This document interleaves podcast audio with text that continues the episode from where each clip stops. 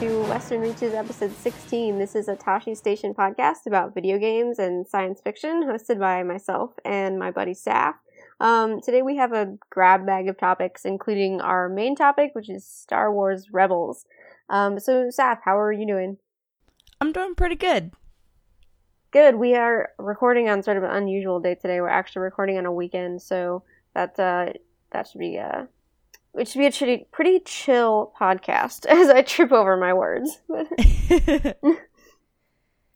So, what are you reading these days? So I just finished the 5th season, which I think you talked about on here before, and I got really excited about it. It's so amazing. It's so good. I'm so in love with that series. So, tell me everything. So when I started it, I was still like, okay, this is an interesting style, but I'm into it. Because it was like, it has a really, it's kind of second person and it's first person sometimes, I think. Yeah. And then it's like third person as well. And it was weird, but I got into it like straight away. And I kind of just went through it in like a day or something. Kind of like Ancillary Mercy. I just got sucked in to the world building and everything else. And then I just got really into the story, which is really good. And I love how the world building, like the magic is like science based, and it's really cool. Like it's got like seriously geometry, is that the right one?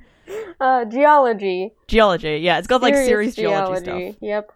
Yeah, and I love that so much, and I love the characters, they're all really interesting, and yeah, it's so good. And that part of what I like about it so much was that writing style where it's sort of from three different perspectives. You got like an omniscient second person, and then different characters have either first or third, and depending on what time period they're in as well. And I love it so much, and I think she's got such a unique style. I went to a reading with her once and actually asked her whether she had any particular inspiration or goals using the second person, and she basically said she didn't. She was just like, no, I kind of felt that it would be appropriate, but it wasn't working with any particular strategy. I just felt that it worked for this world. And I'm sure there was, there's a strategy going on sort of behind the scenes when you write these things and how you make a mental map of it. But like, it was surprising to me to hear that she didn't really have an immediate source, or wasn't had mostly just drawn from her own story. Yeah, I really love it when well, I haven't really seen it before, but like I loved seeing the second person in it because it's not something that's used much. And I remember when I was like in high school or something, and I was doing a creative writing assignment, and I was like, can I do this in second person? And my teacher was like, I mean, you can, but you'll probably fail, just because she had no faith in second person or my ability, and I did it, and I got like the highest mark for it anyways, because I was determined to do it well. But like seeing it in an actual novel and seeing it done in an interesting way that didn't like feel weird or repetitive or anything, because like it's not overly obvious it's second person, but it's still there. Yeah, her style is just really interesting, and it's different, and I like that. And I think part of what's so good about it is that it is, the second person very much establishes a narrator and a character. So sometimes I think second person can sound sort of baseless, like the author's kind of doing it for the heck of it, or to make you really get inside the head of a character. But in this case, it is one person talking about another and addressing them as you, and that gave this like creepy, authoritative feeling to it that I thought worked really well. Yeah, I remember, it probably took me longer than it should have, but when I finally figured out who, like, the older lady was, and I was like, oh god. Yeah. This book does so much with perspective and with character, and so, I mean, we have talked about it a little bit before. If you're not familiar with the book, I guess the short version is that it's about geomancers, people that can control rock in a society that does not like them at all, but needs them to survive because it's an extremely geologically unstable world. Yeah. So there's a lot about like abuse of power, and it's largely about race relations, and did you in particular have any thoughts about like the diversity in the book? I thought it was really cool because it's kind of established pretty early on that like brown or black skin is the default, and from then on it's just like that's just the thing, and I like that. And it like it makes a big deal about when like a white person is there because they're like weird and they look strange and like that kind of stuff. And I like it's so different from everything else that it's really refreshing to read. Like even though I'm super white, it's really refreshing to read that. Yeah, and like I mean, as a white person, it took. I had to learn on a very academic level that like when a character notices that someone else is white and that's unusual, that can do a lot for world building or for perspective. And that was really good, I thought. Yeah, the entire world is just so amazing, and the characters are really good too. But it's just it is definitely the world and the geomancy that. Is that it? Yeah, I guess that would be the term for that. Yeah, the entire thing there was really well done, and it feels so real, like, because it's like fantasy, right? But it's got science fiction like undertones because of all the science in it. And I really dig that, and I also like because the world, yeah, is very volatile. And so it's just like normal to have like world ending volcano disasters and stuff like that, and I thought that was really cool as well because it's kind of like apocalypse, like post-apocalyptic, but it's not because they basically just deal with that. Yeah, it's a different kind of post-apocalyptic sort of, because the characters, you almost forget that they are so used to living in a world that changes on its seismic level so often. Every once in a while they'll notice something that reminds you of that. Yeah, and it's also got, like, because there's the obelisks that, like, float around, and there's, like, giant crystals, basically, and that kind of has that cool, like, surreal kind of idea, like, there's that, there's, like, this science fiction art that I really like, there's basically, like, landscapes with, like, geometric stuff just, like, in it, that just makes no sense at all, but it's just there anyways, and it still looks cool, and the idea of the obelisks kind of reminded me of that, and I love that aesthetic somewhat. Yeah, I think this does what a lot of my favorite books do, which is that it takes these sort of science fiction ideas that could be very pulpy, but makes them really, really serious and really, really puts characters in them that you identify with, so you sort of feel like you're inside that weird science fiction painting or something. Yeah. Definitely. I think I'm the same as well, because Ancillary Justice did that really well as well. Yeah, yeah. I really want to read the next book, The Obelisk Gate, but it's on hold at the library for like, it's got like 10 or so people on hold, and I'm just like going crazy because any other book I read now, I pick it up and I'm just like, this isn't the Obelisk Gate. This isn't good. I don't want this. And so it's ruining my reading. This will absolutely ruin your reading, because you're just like, no, it's not N.K. Jemison's style. Like, well, why am I even here? You know? Yeah, I'm so mad. This is exactly like when I read Ancillary Justice in those books, because I could not read anything else in between. I just had to read the next book, and because this trilogy isn't finished, right? The third book's not out, which means I'm gonna go crazy until that book is out. I'm so glad that we have such similar taste in book stuff, but I also feel like we need to disagree on something one of these days. We definitely do. I'm sure it'll happen one day. Yes. The ending of fifth season just, like, floored me because spoilers, but Yeah. I just love how much, like, it'll do things at the start of the book, and you're like, I don't think this is that important, or like it'll be important later on. You just kind of don't think about it from then on, and it gets near the end and you start understanding why that happened and like the repercussions and what led up to that thing, because it's got like 3 different time periods that it kind of swaps between, and you start understanding how everything works together towards the ending, and it works so well to just build up this great finale for the book that just makes you want to read the next book so much. It's amazingly structured. Yeah.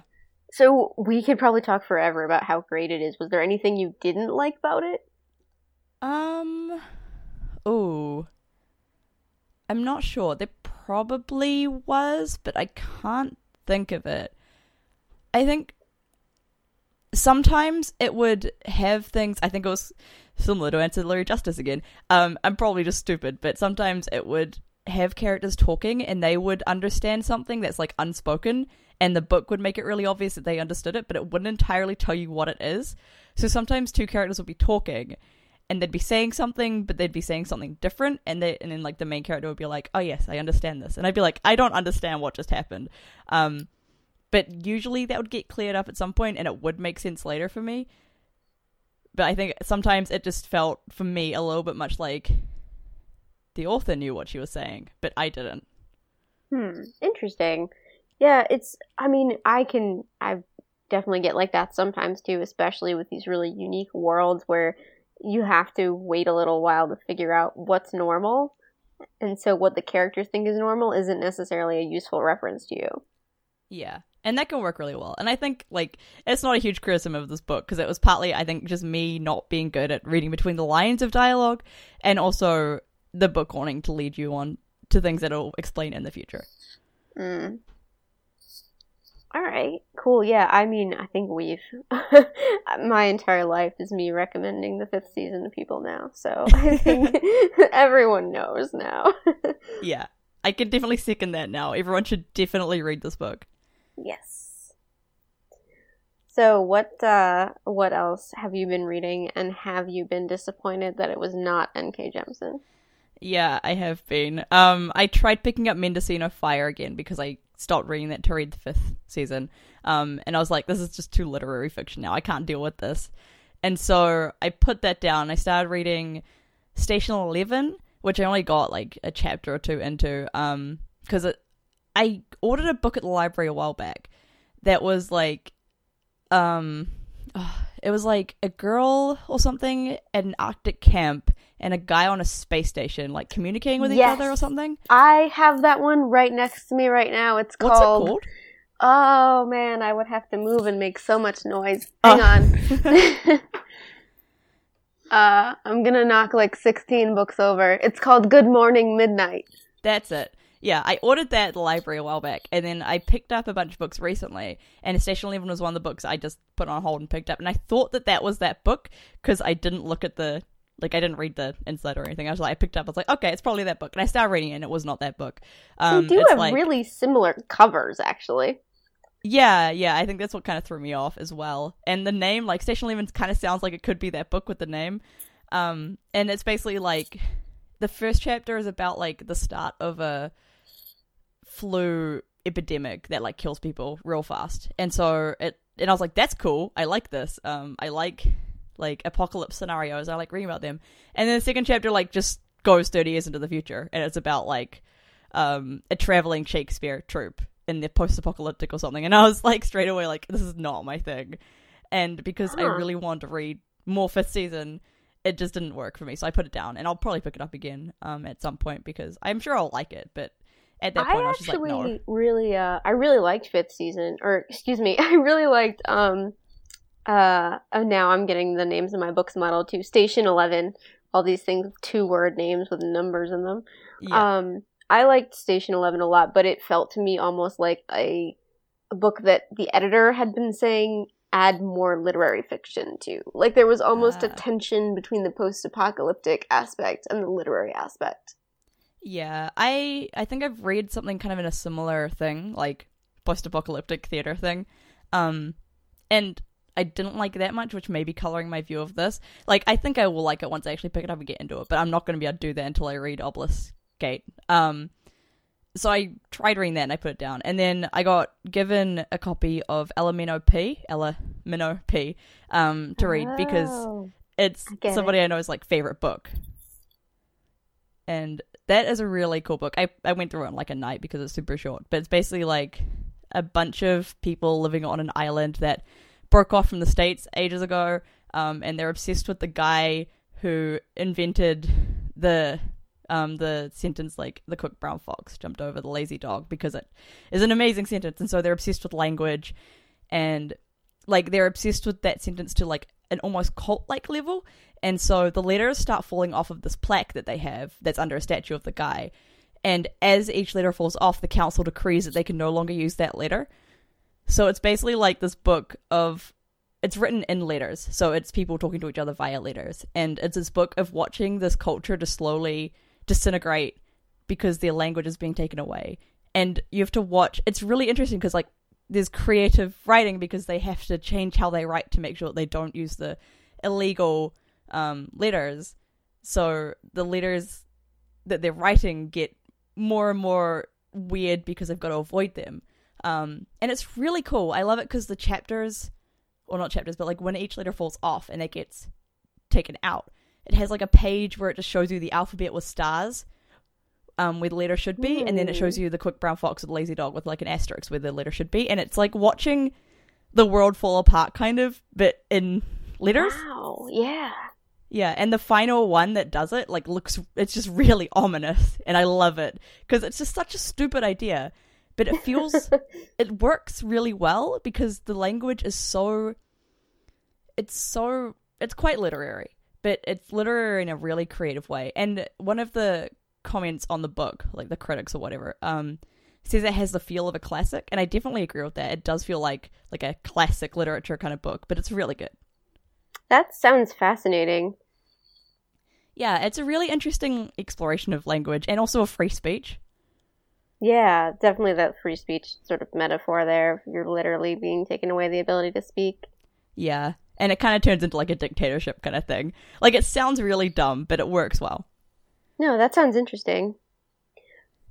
I've also been mostly reading literary fiction in the last couple weeks, which is strange, and I definitely felt the need to get back to sci-fi, but I read a couple sort of, I would guess I would call them genre adjacent books recently that I really liked. Hagseed by Margaret Atwood, which came to my attention because an article which I don't remember who published it, but I'm sure you can Google it, because what they did was they referred to it in the title as Shakespeare fan fiction and didn't, like, denigrate that at all. They weren't doing that to say, oh, it's silly. They were just saying, like, yes, like, objectively, this is Shakespeare fan fiction, and also it's really good literary fiction. And I thought that was kind of cool, because that doesn't happen very often.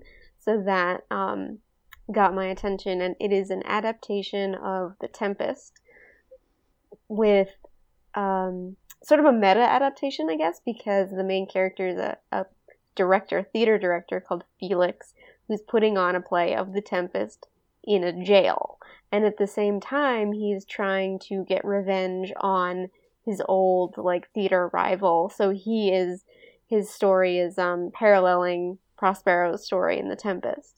And it was really good. It had some beautiful writing. It was a little eerie because he's an incredibly unreliable narrator. Like, he's having sort of hearing voices and thinks that his dead daughter is talking to him, but at the same time he's, like, sensible enough to understand, or I guess self-aware enough to understand that he's making it up. So every once in a while he thinks thoughts like, oh, is she gonna be okay in the cold?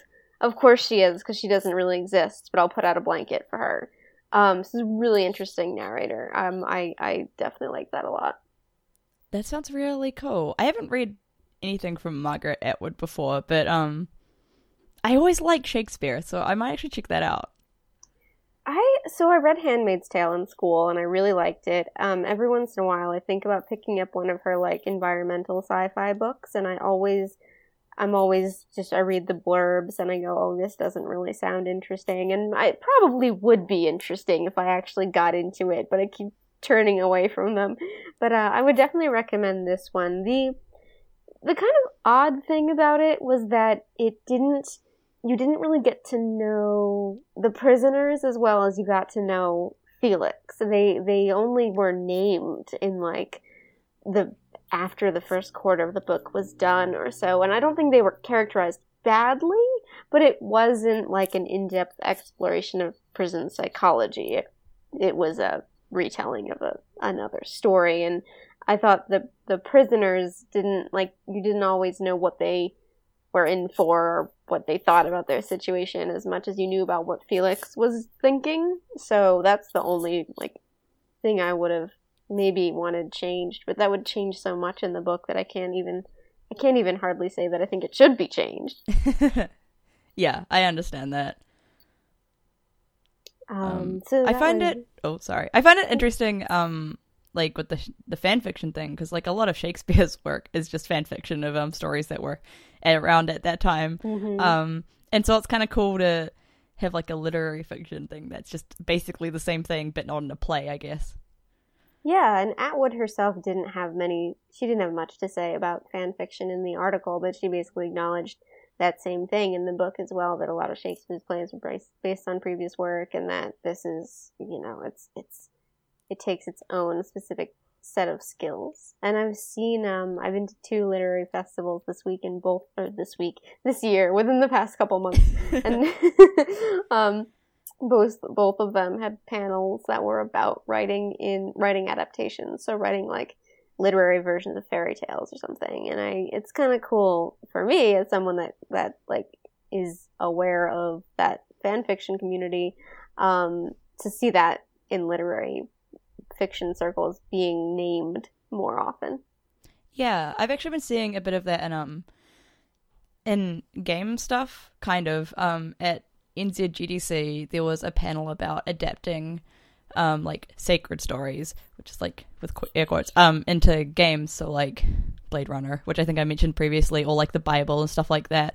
And then also in a group I'm part of for like women in games, somebody brought up like fan fiction and asked people like what their proudest fan fiction was, and like how has that influenced their game writing as well, and like how's that given them skills for that. So it's interesting seeing how fan fiction is such like it's the thing that's degraded in a lot of places, can actually be good for literary fiction, for game writing, for all sorts of kind of writing.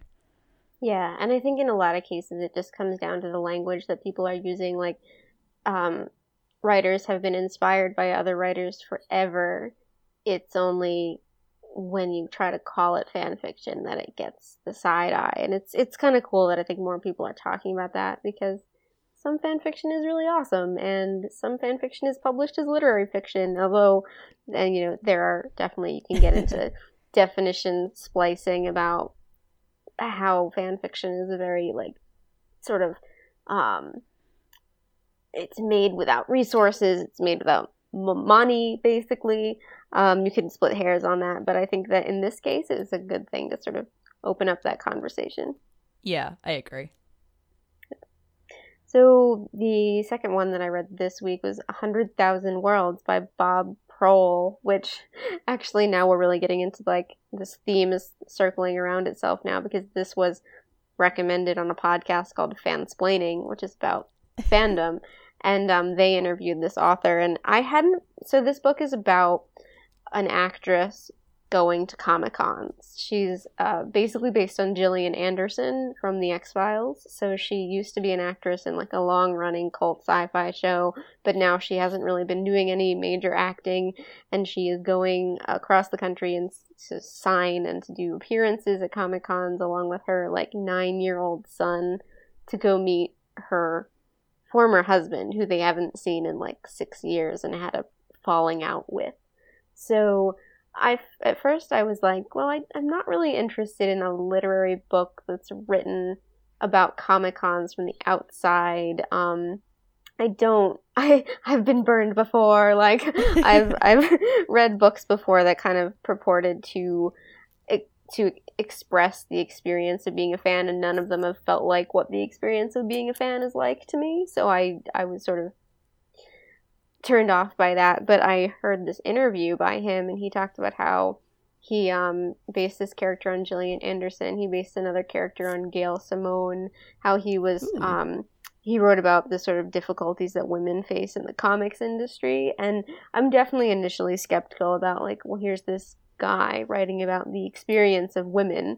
I don't know how well that can go, but I do think he did it well. There were some sort of blatant, like, characters acting as mouthpieces for feminist conversations, but at the same time they were conversations that I've had in real life. Like, I would start to think these characters aren't speaking realistically, and then go, actually they are, like, they're just using the same talking points that I use with my friends. And I thought that was really good. Yeah, so I really enjoyed that book. I thought it did interesting things about with the sort of the conversation about the current Comic-Con scene, and it was very modern. It might, you know, feel dated eventually, but it felt very modern. I'm glad to hear that it did good conversations instead of, yeah, I've been burned before, so hearing that blurb about it, I was like, oh god. There was a part where a bunch of a group of women are traveling with this con to basically be booth babes, and like there are plenty of female characters in this book. They're not all part of this group, but this group is where you get a lot of the sort of bouncing back and forth conversation, because some of them are really into the comic scene, some of them aren't at all, some of them have, you know, second wave feminism opinions, third wave opinions, like they all sort of bounce off each other. And there's a conversation where I think it was the Gail Simone character tells one of them that the character that she's dressed as is going to be killed off in a future comic, and she says that they want to give him motivation to make him more driven, and the cosplayer says, but what does that have to do with me? And that was such a like gut punch to me of like, it just shows so much what the problem is with that idea of female characters dying just so that a male character can have some sort of emotional event happen to them. Yeah, I like that a lot. This book actually, yeah, it sounds like it did good things. Yeah, and it was very literary. Just some of the wording was amazing. It was interspersed with sort of interludes, I guess, about the superheroes in this universe. Everything was blatantly based on real world comics. So there were the two major comic companies, and then there would be these blurbs about characters that like you knew, like this one's Superman, this one's Fantastic Four, whatever, but they just use different words for them. And those were like nice little snippets of really good, solid like sci-fi writing too. So I really liked it. That's, I have so much trouble, like, in my head reconciling literary fiction with that kind of thing. Yeah. I definitely struggle with thinking about, like, how would I do that as a writer? And whenever I sort of think about it, it always comes out seeming thin to me. And this one is a really good example of how to do it, I think. I think I might check that out. I'm really curious how that reads. And partially, the thing is that partially why it works, I think, and I kind of hate saying this because it seems so counterintuitive, but part of why it works is because it's not really about Comic-Con culture. It's a story about a family that happens to be really involved with Comic-Con culture. That makes a lot of sense, I think. When it's stuff like that, having like a personal focus on it does help. Yeah, I think so. And it keeps it from being too myopic or too didactic, maybe. Yeah. Yep.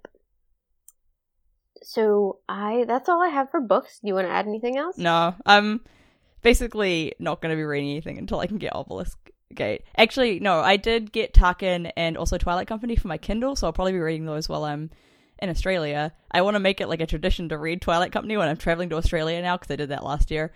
And I'm excited to read it again. We're going to mention Twilight Company once per episode. Yep. I wonder what our ratio actually is. No, that's good. You're going away for a while, right? Yeah, I'm going to Melbourne International Games Week, so I'll come back with heaps of game stuff. Excellent. So that moves us right into game stuff. I played two very different games in the last fortnight. I played Virginia, which is a narrative. They call it a feature, actually, in the like the description. It's a narrative game. So you are an FBI agent, and you have to investigate a fellow agent who is under suspicion for something. And like as a player, all you ever do is press one interact button. There's like one or two things to do in each section, and then the story just goes on. So I really liked it. It was very different from what I've ever played before. You've played this, right? Yeah, I played it. It's real pretty. It is very pretty. So I wanted to have the discussion about this, about the format because it was inspired very much by television, like the X-Files and Twin Peaks. And it also sort of plays out like television where there are time skips and you never really know when a scene is going to change. So you can be walking down a corridor and then the scene will change and it will be completely different. And that almost felt like a constraint of the medium rather than a choice to me. Like, it's not that they went, oh, we want to make a game, so we're going to make a game with all these odd cuts. It was more like, we want it to feel like TV, or we want it to feel like a dream sequence, so we put in all these odd cuts. Did it... And I don't want to ask the question of, is this a game? Because I think that's a very loaded question. And, like, of course it's a game. It's for the Xbox, you know? But I do want to ask the question of, like, what experience did I gain from controlling it with an Xbox controller that I might not have gotten if it was a TV show? And I've been trying to think about that. And my only thought is that it actually contributes to the confusion and the disorientation, which I think is part of what this was supposed to convey. The writers said that they hope it is a strange and confounding game. And it was definitely confounding, partially because of that, because of its very gameness.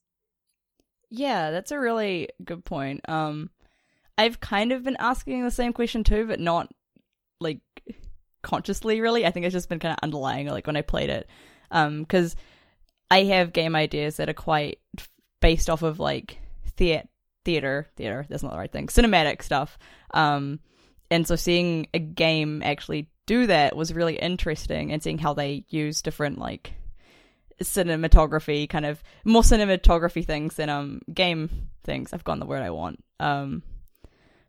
What's the word? Conventions. And I liked that it was kind of, it was non-linear, but it was a linear game, but it was kind of non-linear as well. And at first, those, like, skips are really interesting because they kind of, like, catch you by surprise, and it does kind of jolt you. It kind of makes you, it kind of draws you out of the world a little bit, though. Like, the constant skips and, like, the lack of control kind of does pull you out of what's happening. You can get really into what's happening, and then it'll be like, nope, different scene. You'll be like, oh, right, it's a game. Yeah. And I think, yeah, that's partly what they wanted. It's an interesting style. I'm not sure if I liked it. Like, it was really pretty and it was fun to play. Well, fun to a point. Like, I just got really confused at the end. It built up to, like, confusion, basically. Yeah. I liked the 3/4 mark a lot. I thought that they did really interesting things with player choice or lack thereof, because basically it sort of shows you two different possible branching futures and you play both of them. I thought that was really interesting. But then you're right, at the end, I was just left kind of confused. And not in a, like, oh, I want to go back and pick up all the clues way, just in a, I like this atmosphere, but I'm confused kind of way. I didn't really want to, I figure, like, going back and playing again would probably give me more, like, context on what's happening, but also I just don't really want to because it's confusing and there's not much you can do differently, so I'll just be playing the same experience again. And it's kind of different to watching a movie again because it's interactive, and so it's kind of, it feels a bit more like a grind to do that again, I think. Not that I have, but that kind of that's kind of how it feels, the idea going back to it. I really like, because from the start there's, like, this kind of thing of, like, a door with really bright red light shining out of it. Ooh, I just dropped BB-8, sorry. Oh, no. Yeah, there's this bright red door, and I love that because it looks so ominous, and every time I saw it, I was like, oh my god. But at the end, it doesn't really get a clear, like, reason for that door being there. Like, it kind of hints at why that door is there, but it doesn't look the same at the end when it could still be that really bright red, and I'm kind of mad about that. Yeah, it lost its consistency a bit toward the end. Yeah, I think the final chapter or whatever kind of didn't have that same strength that the rest of it had, which I think is kind of my main issue with it, is that it had this really strong idea and then at the end it kind of fell flat.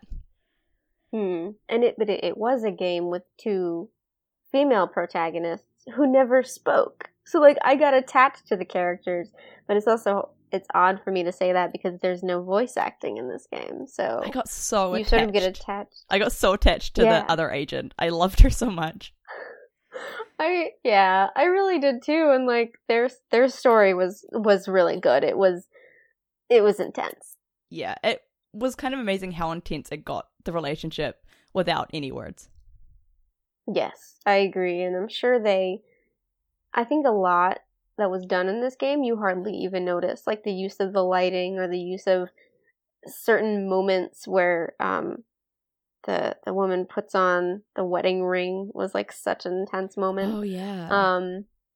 And I think they did a lot of really good work but I still feel like this game was constrained rather than supported by its own medium. I also think because I think a lot of it might have been the people making it were probably, I don't actually know much about the team, but it seemed like it was people who knew a lot about cinematography, but maybe not so much about game design or narrative design in a game. And one thing I did pick up on that they could have changed to make it a bit better is that interactive objects, you can't tell what they're going to be until you like walk up to it and it's interactive. And because they use so much lighting to great effect in that, I feel like they could have used lighting to highlight objects that would have been interactive, but not make it super obvious, like in a subtle way, because some games do that really well. And I feel like that would have been a really big bonus to this game, is to kind of have those hints through lighting, which, like, in movies and stuff and TV shows, like, you can use lighting to highlight certain things because it draws the eye. And games work similarly. If you use lighting properly in a game to highlight which direction someone should go or to show a certain object, that can work to, like, subtly hint at certain things. Like, it's a big thing in Halo. Halo 4 had huge issues with lighting to direct the player in the right direction, and you can kind of tell in the final game that they worked really hard to make that a thing that worked right. And so I think that's my main thing that I'm like, they could do this better, is to have used lighting for the game aspect rather than just the cinematography. And the one thing where I think they did really have sort of the they splurged on was the music. It was amazing soundtrack, and it was recorded by a symphony. And I was like, "This all their budget went to the music." Yeah, but because of that, it was a really incredible soundtrack. Yeah, it's a really interesting game, and even though I'm not like super fond of it, I love what it experiments with so much. Yeah, and it's 3 hours, so like if you're like me and don't usually play this more narrative type of thing, it's a good one to start with, I think, because it's short, so if you don't like it, you know, you can be done with it, right? Yeah.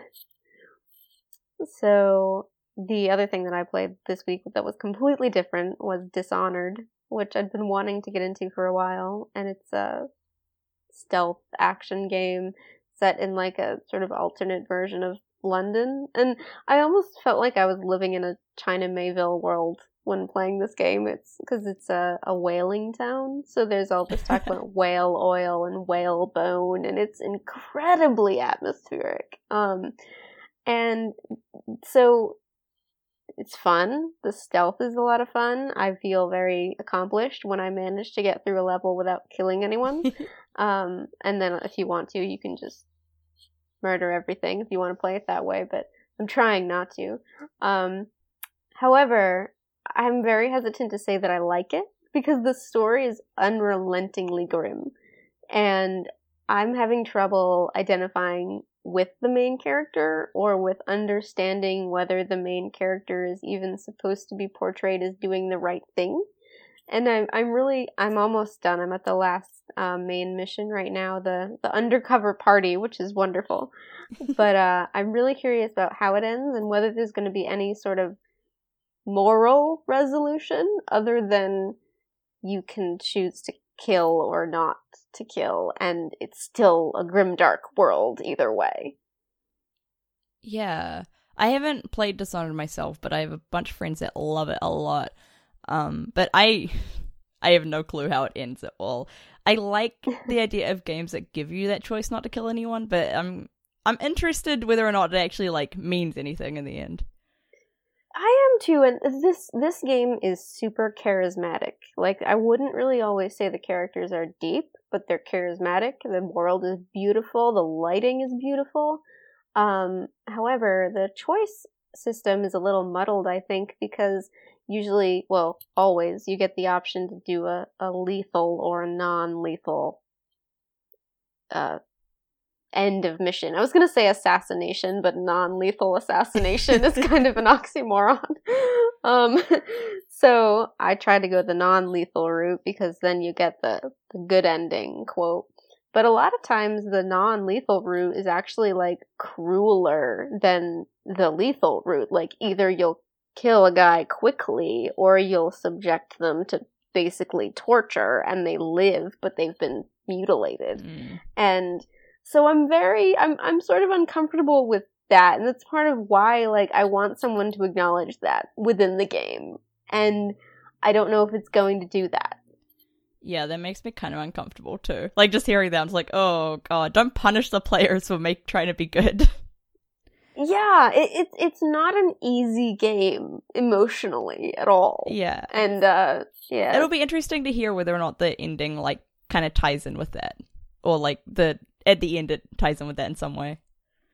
Yeah, and we'll see, and I hope it does, because otherwise it's sort of just like we're gonna be edgy, and I'm not really about that. So, but that said, like, I have friends who are into it too. Like, the characters are I wouldn't say they're archetypes, but they're like a good basis to build something off of. So I can see why, like, fans will portray characters as more elegant or more refined or more kind than they are in the game, because that's what fans do. But they're also very consistent characters, so it's a good way, it's a good fandom game, I think. But at the same time, I'm like, man, everybody who had to play this had to stomach some of this stuff that I'm sort of like, yikes. I did not realize it was so grim. I thought it was, like, quite, not a light game, but kind of like, I don't know, it was like a fun game. Yeah, you would think so. From, like, there's beautiful, the art is beautiful, but it's pretty dark. Interesting. It's on my list to play one day when I have a console. I'm hoping to finish it soon, because the whole reason I'm playing it now is because the second one's coming out soon, so I wanted to catch up to the second one. Yeah, and the second one has a lady playable character, which is basically all I know about that game, because it's all anyone tells me about it. It does. I've been thinking a little bit about gender stuff in Dishonored, but I think I'll leave that until the next episode when I've finished it. That's because fair. I'm not quite done writing my thesis yet. That's fair. So, yeah, what have you been up to? I've been playing more of The Last of Us on Grounded Mode, and it's still really hard because I'm playing it with someone else, and we play it like, when someone dies, we swap the controller. And we've been on this one level, which is in the high school, like, and it's just we spent, I think, 2 hours on it, or maybe just an hour. It just felt like 2 hours. Still not through it. And it's literally gotten to the point, like, it's really fun and it's really intense to play it like this. And it's gone to the point where I get so familiar with a level, and I know how the zombies move and how the other characters move and everything exactly to a point that I can, like, tell you if you walk 2 steps that way, that zombie's going to come over to you. Like, it is to a ridiculous level that I know the details of this game. Yep. Which is really cool, because it's kind of a cool feeling. Yeah, like, I have had that feeling with some games, like Kingdom Hearts. I played that so much, I got that feeling with that, but I haven't really had it with something like this before, and it's really cool because I feel really knowledgeable, and it makes me feel really skilled too, because when I actually get through the level, I'm like, yeah, I'm so good at this. Because the first time, because we played it twice now, and the first time I played it with my pal, I kept dying. Like, I would get, when we played a level that was, like, hard, I'd get almost to the end and I'd die. And then my friend would get the controller and they'd see what I did and they'd do that, and then they'd get to the end and they'd keep playing. And then they get to the next thing, and they die, and I'd take it, and I'd get most of the way through, and then I'd die. And then they'd get through the level, and they'd keep playing. And so I barely got to actually play last time. This time, I solved everything and got through myself. So I was playing most of the time, and I felt really happy about that, because I was like, yes, I've been redeemed. I'm good at this game. Yes. But yeah, it's really fun, and it's really hard, and I really want to get past this high school level because it's driving me crazy. But yeah, if I seriously recommend Grounded to anybody that has a PS4 and has played The Last of Us before and likes it, because it had so much more to it. So remind me, what's the difference between Grounded and, like, what is that? I'm just not familiar. So it's like, you've played The Last of Us, right? I haven't. No. Oh, okay. So there's a mode in The Last of Us which is like listen mode, where you can basically use like echolocation. Like, that's not actually what you're doing, but the game lets you kind of like hear where different characters are. So if you're in a dark place or if you're hidden behind a wall, you can turn that on and see where the enemies are around you. Grounded mode takes that away from you, so you don't have that at all. You don't have an HUD, no. So okay. You can't see a HUD. So you can't see like bullets or anything. You don't know how much ammo you have. Or any of that kind of stuff. You can't see anything. You kind of have to like count your shots and items and survival gear. You can like, it doesn't appear anywhere near as often as it should, or it would in other game levels, difficulty modes. Enemy damage is 3 times more, and I think there's a couple other things as well. But yeah, it's basically like taking away everything that makes the game like easy, but it also takes away everything that makes the game feel like a game. So like whenever I get into a point where I'm like, I could really use listen mode right now, and then I'm like, but this makes it feel way more engaging because I can't, and I have to actually act like I'm in the game because I have to like go around corners and stuff and figure things out, and it's really fun, and it's really hard, but it's really fun. Cool. Yeah, I can see why you'd get such a sense of accomplishment out of that. That's impressive. Yeah, it's going to feel so good when we finish that game. Nice. Yeah, and then I also, same pal, got a Vive, and so we played around with that a bit, and that was really fun. Just like some of the free games on Steam, like the Steam Lab, which is just a bunch of like short little mini games that you can play in VR. Like the Vive is the VR thing for people who don't know. And so there's the Lab, which is free, and there's Destinations, which is like another free thing. And in Destinations, they recently put up the Firewatch tower from Firewatch, and so you can like wander around that, and that was really cool. That's cool. Yeah, I got super excited about that. I had to like sit down for a minute. I was just like, oh my god, I'm inside the tower. But I was also too short to like look on the map table. Oh, that's weird. I would think that they would scale it like... They can't really. Like, if you're short and something's made for, like, higher, you can't see over it unless you're, like, on a box or something. But, wow, that's really, really different. Yeah, okay. It's weird. Like, I forget these things would happen because it's just how it is. Because it's kind of like, it's built in a real plane. Like, it's not actually real, but, like, it kind of is. And so, wherever you are in it, it's still, like, the same kind of... Same as real life, sort of. So, like, if you sit down, you're sitting down in the world, and, like, everything's way high. Oh, my God. And there was, like, another thing. I think it was in Destinations as well, which is just, like, the solar system. And you can just, like, pick up planets and throw them around, and it's so much fun. I think I spent, like, half an hour just, like, building, like, snowmen with the planets and, like, walking into the sun and, like, throw stuff around. Because it's just so cool.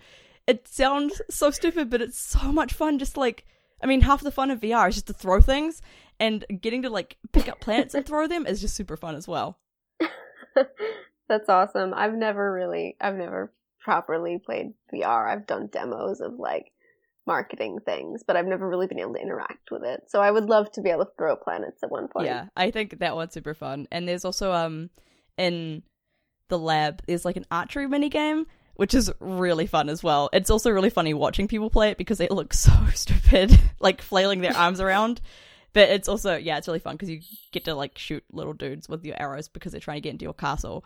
And I think that's possibly the most engaging one I've played so far, partly because you don't walk around in it. You just stand there shooting things.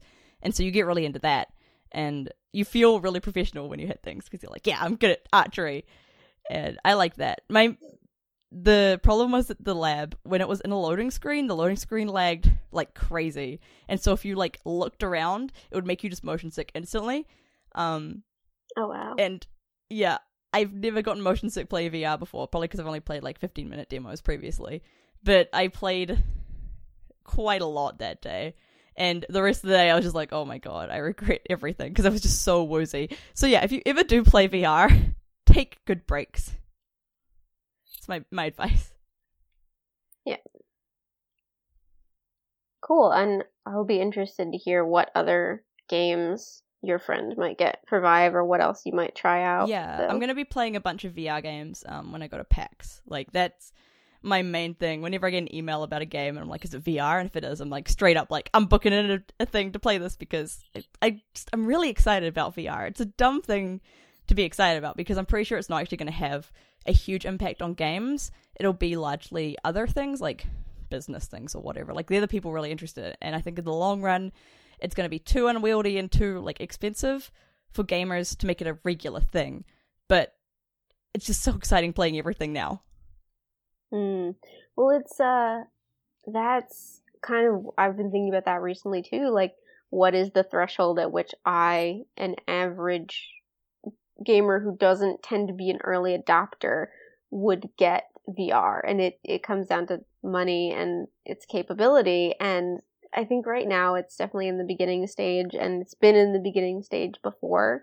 So we'll see what really takes off with it. Yeah, a lot of the things at the moment are like tech demos, basically, because it's still really early and nobody's really made like a full game because it's still, nobody really knows everything about it. And there's no like VR experts really because everyone's still learning. And I think given a couple years, we're going to be seeing more proper things. And it's going to be, yeah, it's going to be interesting to see how much it actually takes off as a gaming thing because it is expensive and you do need a strong computer for it.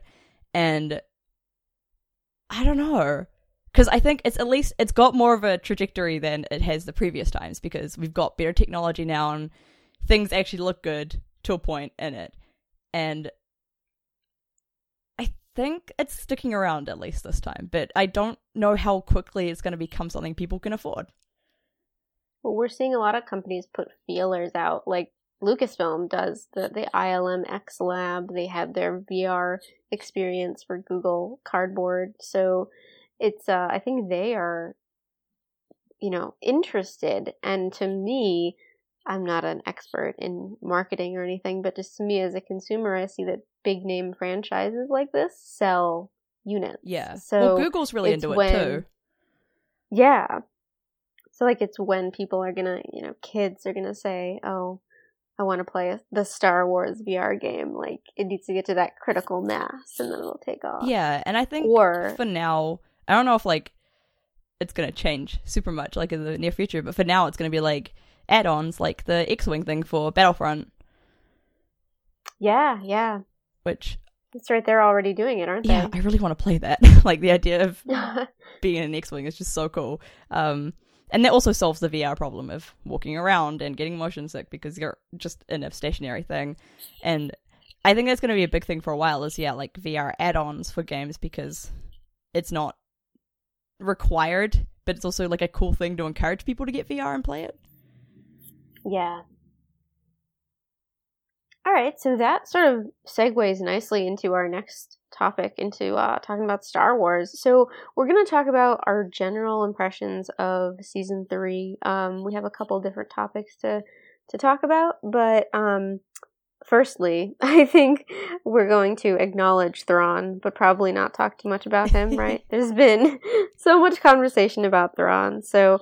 We know he's there, but that's about all the feelings I have about that. Yeah.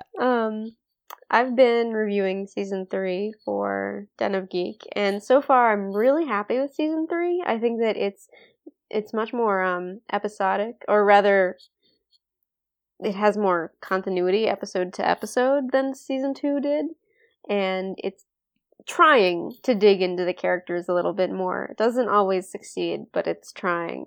What do you think? I agree with that mostly, yeah. It's definitely a more consistent season, I think, or something like that. Like, I can't entirely, like, put my finger on what's changed between Season 2 and Season 3, but whatever it is, it's good. And I'm hoping that the rest of the season kind of sticks to this strength because it's going really well. I'm really into the season so far.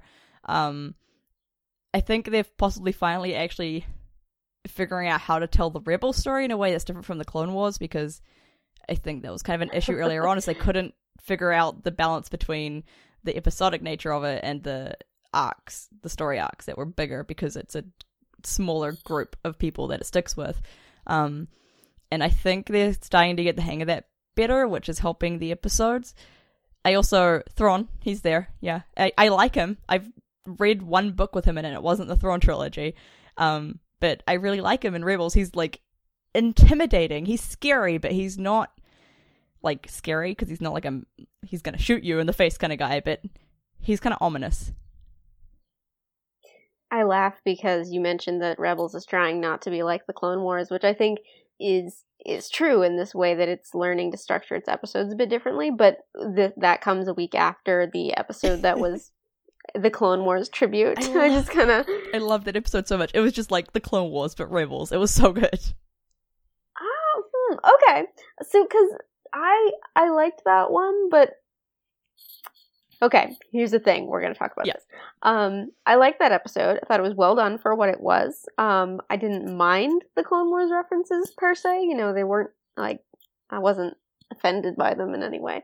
But do you think that the Clone Wars merits a sort of tribute episode 3 years into Rebels? And do you think this means that they are going to stop referencing the Clone Wars? Because I like this episode, but I also have no faith that the show is actually going to be any more or less similar to the Clone Wars than it was before. Like, they're still going to use Rex. They're still going to use Ahsoka. I don't... No, very few things would make me believe that the Rebels team has let the Clone Wars go, including this episode. Yeah, I'm not sure that they are actually going to, like, step away, but I kind of feel like it was a way of sort of being like, that's the end of that and it's going to be Rebels now. I find the episode interesting because as a Clone Wars fan, I love it. Like, it just kind of feels like an epilogue kind of episode for Rex from the Clone Wars. But as, like, from a Rebels point of view, I'm like, for somebody who's just watched Rebels and never watched the Clone Wars, this episode would be, like, not amazing. Like, it would be alright, but it wouldn't be a good episode because none of it would mean anything to you. And so, like, yeah, from a Clone Wars point of view, I'm like, yes, it's good. And then from a Rebels point of view, I'm like, it's alright. It was just kind of weird having those two sides warring against each other. Yeah, I do hope it's a step away, like, that Rex will become, like, a Rebels character instead of a Clone Wars character, which would be interesting to see if that happens. The episode was kind of good in the way that it showed Kanan being able to let go of the Clone Wars as well, which I think is important for his character. But, yeah, I don't have faith in Rebels and being able to actually step away from that.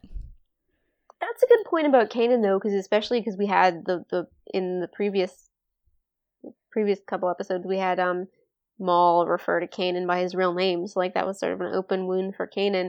But this one was weird for me because I'm a big Rebels fan who knows a lot about the Clone Wars but doesn't really have an emotional attachment to the Clone Wars. Like, at best, I think it was okay. So I felt like this was a good episode for what it was. It was nicely self-contained, but I didn't really have that emotional attachment, and like saying goodbye to the Clone Wars doesn't really mean anything to me. And this episode sort of seemed to forget Ezra's dark side path a little bit. His story the previous episodes had been that he was sort of edging into the dark side, and I don't think that he was out of character in this one. I don't think that his statements were like too smart for him or anything. I think it's perfectly sensible that he would have observed what he did, but it also didn't really follow on what came before for him. Yeah, I wrote a review about this episode because it was the one I got rostered on. I'm kind of glad I did because it's one I had to think, like, actually enjoyed writing about. But like, it felt a little childish what is like written kind of immaturely, because not that he was talking immaturely, but it was kind of like a little bit like Dora the Explorer, kind of like, if this side didn't do it and this side didn't do it, then who did? And then Zeb was like, it was the Empire. And that was a little bit like ham-fisted. I feel like the writing for Ezra in that scene could have been a bit more subtle. It's funny because I actually liked that scene, and like, I usually am sensitive to like, oh, this sounds childish or whatever, but I liked that scene because that's the exact kind of conversation that Star Wars fans have. Like, it was absolutely just the writing team using Ezra as a mouthpiece, but it was like, if you had never heard that idea before, that idea of, well, the Empire or the sort of separatists didn't win the Clone Wars. Like, I feel like it was a good one for new fans, maybe? Yeah, it was... For people that had never looked at it in that particular way. Yeah, I think it was good to, like... Because it's never really been said in Star Wars in a really simple way. It's like, oh, it was all the Empire. A lot of it is like, oh yeah, Palpatine kind of did it, but, like, it doesn't really... You don't really get told that kind of stuff. It kind of just happens. Yeah. And so actually having the opposite where they... Yeah. They, like, didn't mention Palpatine at all. They just talked about the politics. Yeah. Or the... Yeah. I think, yeah, it was good to finally, like, state that in a way that the characters as well, like, kind of finally clicked to what was happening. I liked that as well. I like this episode managed to lead to that finally, that they could understand that it wasn't their side or the other side. It was just, like, the Empire the whole time. Which was, I think, good for the Rebels to finally understand because, you know, they're going to fight the Empire. And it did... The other thing I liked about the writing in that scene, I guess, was that it did reflect on what was going on in the larger plot. So you saw, like, the Empire literally came in and wrecked both sides. Like, it paralleled what was going on, and it gave you that really interesting literal clash of Clone Wars and... the original trilogy, but that's where I thought it was a little goofy. I thought stuff like the AT-AT foot coming down on the droid was very sort of childish. I thought some of that was kind of goofy. It was so weird because it's like the prequel kind of humor mushed in with like the kind of more original trilogy sensibilities. Like the droid humor is very prequel era and it's very Clone Wars as well. And so having like the droids making jokes in a Rebels episode felt really weird because it's not the normal kind of thing for that, and like seeing the droids with the stormtroopers, I loved that a lot because it was just like I didn't think about the fact that I'd never seen something like that before, and then I saw them like running up to each other and I was like, oh yeah, they do exist in the same universe. Yep, and they describe it in Rebels Recon as like kids playing with action figures, and that's exactly the feeling I got. Like, oh, I've never seen this before, but I kind of have because it's just like a toy box all jumbled together. Yeah. My favorite thing is that this episode wasn't even on our list of topics. No, I know. Honestly, I was kind of just thinking that. We're way off the rails here right now, but that's fine. It's just the latest episode, so it makes more sense, I guess. Yeah. And I think in the grand scheme of the season, like this episode, I'm still like, whatever. But I also just have a special place in my heart for it now.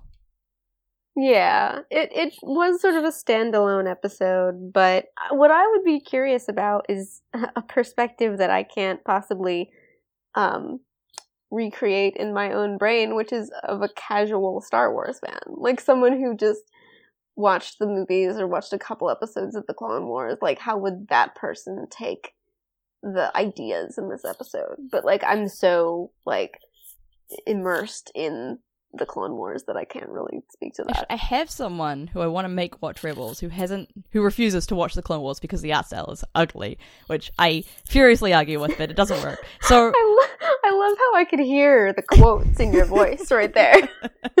I did do air quotes in real life too. I could hear them. I'm so glad. And so it's possible that they might end up watching Rebels without watching the Clone Wars. So if I get that perspective, I'll tell you how he feels about this episode. Cool. And if listeners have other opinions about this, we'd certainly be interested in hearing them. Yeah, definitely. Yep. So, I do have to wrap up soon, but we wanted to talk a little bit just about what I think is the most interesting question in this season, which is the twin sons thing. So, what did Ezra and Maul see in the holocron? And is that going to be, like, the driving force of this season, if the season even has one? I want it to be the Old Wounds comic. I want them to go find Obi-Wan. But that's because I love the Old Wounds comic, and, like, nothing about that can ever possibly be too goofy for me. But I can see how it might be to someone, to see them going to the Lars homestead. Do you think that that's what that scene meant, or do you think it was a red herring or what? I've been having so much trouble with that because I've been asking that question to myself so much. It's entirely possible that it means that they're going to go Tatooine, or that Maul's going to try and hunt down Obi-Wan, and maybe they'll meet Obi-Wan or something. But yeah, it could just be a red herring. Like maybe it's something else and we just don't know yet.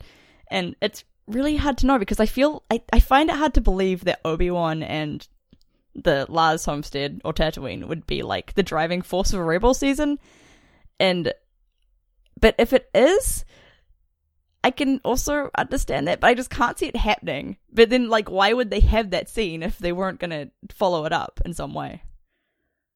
Can you not see that as a Rebels season because you think it's not connected enough to the characters, or why not? I think it... because Rebels has that issue of trying too much to be part of, like, the movies and stuff like that. And so it's got a lot of... that was kind of the wrong way to put it, but it's got a lot of... it draws on other characters a lot, and it's also got the issue of, like, where will the Rebels be when the original trilogy happens? And I feel like if they meet Obi-Wan, that kind of puts them in more danger of treading too close to where they could be in the original trilogy. Like, if Obi-Wan knows about Kanan and Ezra, then, like, what does that mean for Luke later on, and what does it mean for how Obi-Wan acts about the Jedi later on? And I don't know what I want from that, and it kind of scares me that if they meet Obi-Wan, there's a possibility that they will die or something to remove them from that issue. And I don't think they're going to die, or at least I don't think Ezra's going to die. But I don't know, I just... meeting Obi-Wan just feels weird. Like, I can see Maul doing it, and maybe the others not, but I can't see it happening. It's tricky, because we've had one Rebels season where the finale is about Lothal, is like this pretty small scale thing, and then we had the season 2 finale, which was basically a Clone Wars episode where it was mostly about Ahsoka, and then this one will tilt the scales one way or the other toward the movies or away from them, and I feel like they are kind of running into the same problem they had last year. What I thought was a problem last year was that all of the a lot of the narrative weight was on Ahsoka and Vader instead of on any of the new characters. And the show is called Rebels. You know, you need to have some emphasis on the new characters. I think, Ezra's turn to the dark side is doing that. Like, he's going to have some kind of connection to all of this because he's Maul's de facto apprentice now. But Obi-Wan would be incredibly distracting. Yeah, I think that would be my main issue with it, is that, yeah, I agree with Ahsoka. Like, I really liked her being in the season, but I definitely agree that not much came from Ezra and Kanan themselves, or the rest of the Ghost Crew even. A lot of the, emotional stuff was Ahsoka, and I don't want that to be the same with, like, Obi-Wan and Maul for this season, because there was enough of that in the Clone Wars. And I understand that people want closure with that, but I feel like Rebels is not the right medium for that either, because it's supposed to be about the Rebels crew, and putting the Rebels crew into that feels weird. Yeah, and I think what Rebels has the opportunity to do now is to establish more sort of significant moments in the early forming of the rebellion. So things like, when does it become the Rebel Alliance? Things like, where do they get their incom starfighters from, which we've seen a little bit in the recent episodes, but it's not like the course of the episode of the season. It could do more of that and less of, oh, we're gonna go find this movie character. Yeah, I want, like, Ezra drives me crazy because they don't actually give him enough time to be, like, a really deep, interesting character. But they give him a lot of time in episodes, so it kind of ends up with him being, like, this kind of, like, kid that is just angry a lot, and he wants to be a leader, but nobody's really, like, giving him the chance, or when they do, he gets over cocky and stuff like that. And I just want, like, some serious Ezra time with other characters, like Hera, like an Hera and Ezra kind of thing, or, like, Ezra and Sabine, and kind of, like, deepening his character so that he is a really interesting kind of main character, because he kind of is the main character. Like, it's an ensemble show, but it's largely about Ezra's growth into whatever he's going to become. And I want more episodes that are just the Rebels crew, like Thrawn too, because he's the main antagonist of the season, so, like, bring Thrawn in. But I want more episodes just of the crew, without other stuff, like without the Clone Wars, without the original trilogy, just them and the Rebellion. And they've been doing these sort of event episodes with Hera and Sabine, although actually, now that you mention it, both of them connect to the Clone Wars too. Yeah.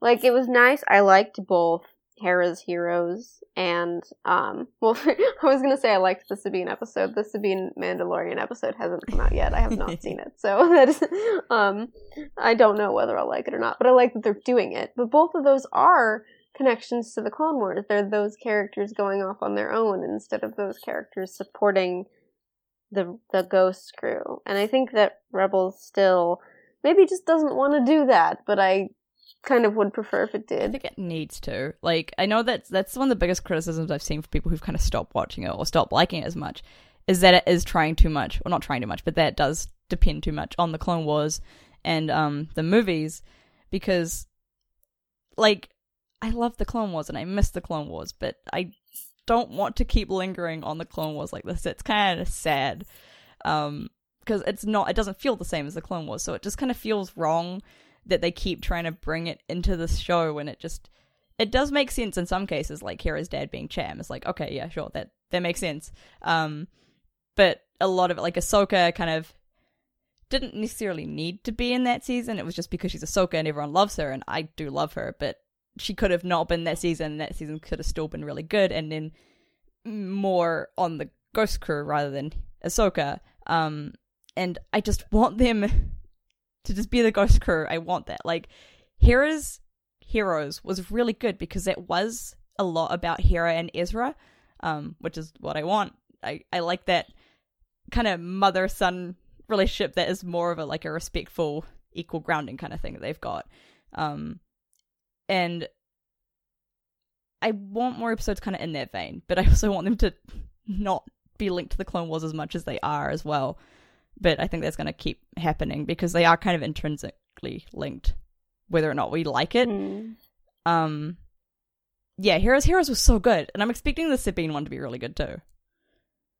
Yeah, and that goes back to they are intrinsically linked. I mean, it's a lot of the same creators, and all the after all of this, I really am enjoying this season. I think they're doing a lot of really good things with it, and I'm curious to see where it goes. Yeah, I'm really excited for the rest of the season, and I think the finales are always quite strong, or like the episodes leading up to the finales at least, so I'm excited for that part of the season as well, because if the start of the season is this good, then I expect that part of the season to be really good too. Yeah, this one is, I think Season 1 might still be my favorite because it focuses so much on the Rebels themselves, but this one would be my second choice. Yeah, I'm with you on that. All right, so I think that's all for today. I have to get going to a book club, actually. Ooh. Saf, where can people find you online? So you can find me on Twitter at Wanderlustin, WANDERLUSTIN. You can also find me at my website, notsafwork.com, and I'm around on Tosche Station a lot. I have a gaming column there now, so check that out. Cool, and I'm at Blog Full of Words on Twitter. You can find me at Den of Geek, and a little bit at starwars.com. We are Western_Reaches on Twitter. Check out the Tosche Station network as well for more Star Wars and science fiction podcasting. And don't forget to check the Western Reaches.